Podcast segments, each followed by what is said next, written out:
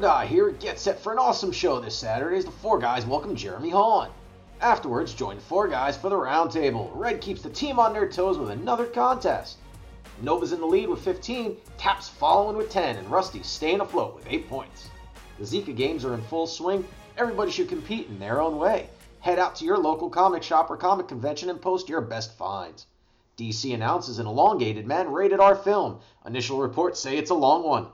And an old senile man was found walking around a comic shop drinking Crystal Pepsi and asking for the new McFarlane Spider Man series, demanding to only pay $1.75.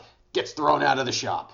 Man, as long as everything old is new again, we might as well celebrate. Here's a special message from Vito Delsante. Hey there, Internet. It's Vito Delsante, writer and co-creator of Stray. You are listening to Four Guys and a Comic podcast.